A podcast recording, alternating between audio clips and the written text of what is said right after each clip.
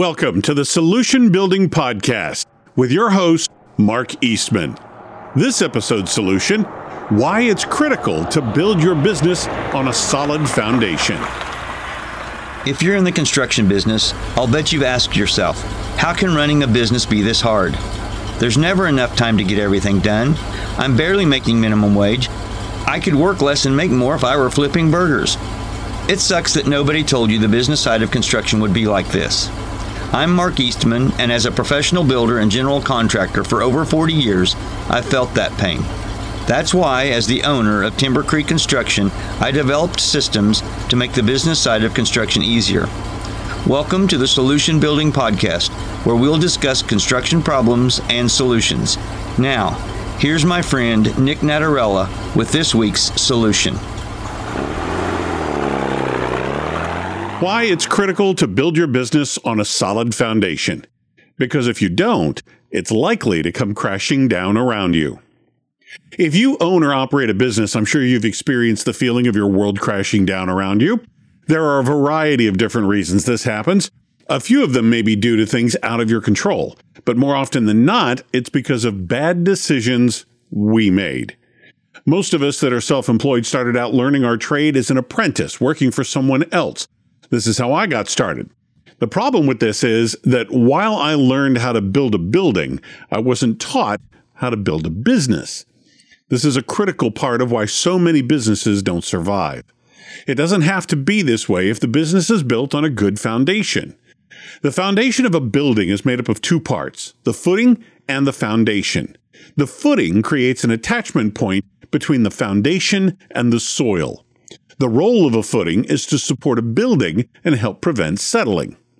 The foundation is the base of any building structure. The foundation transfers the load from the structure to the footing and also provides resistance from loads exerted on it.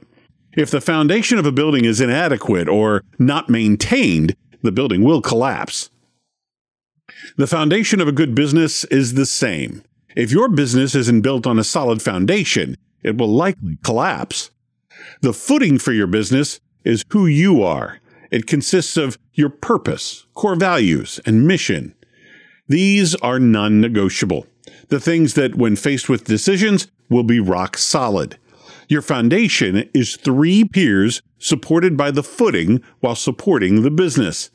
This is the business systems and operations. These piers are sales and marketing, production operations, and administration finance. Sales and marketing. Searching for and finding customers that you can help by providing your service and or product through word of mouth, advertising, and awareness. Meeting with potential customers, determining what they want and need, and preparation of estimates, proposals, and contracts. Production and operation.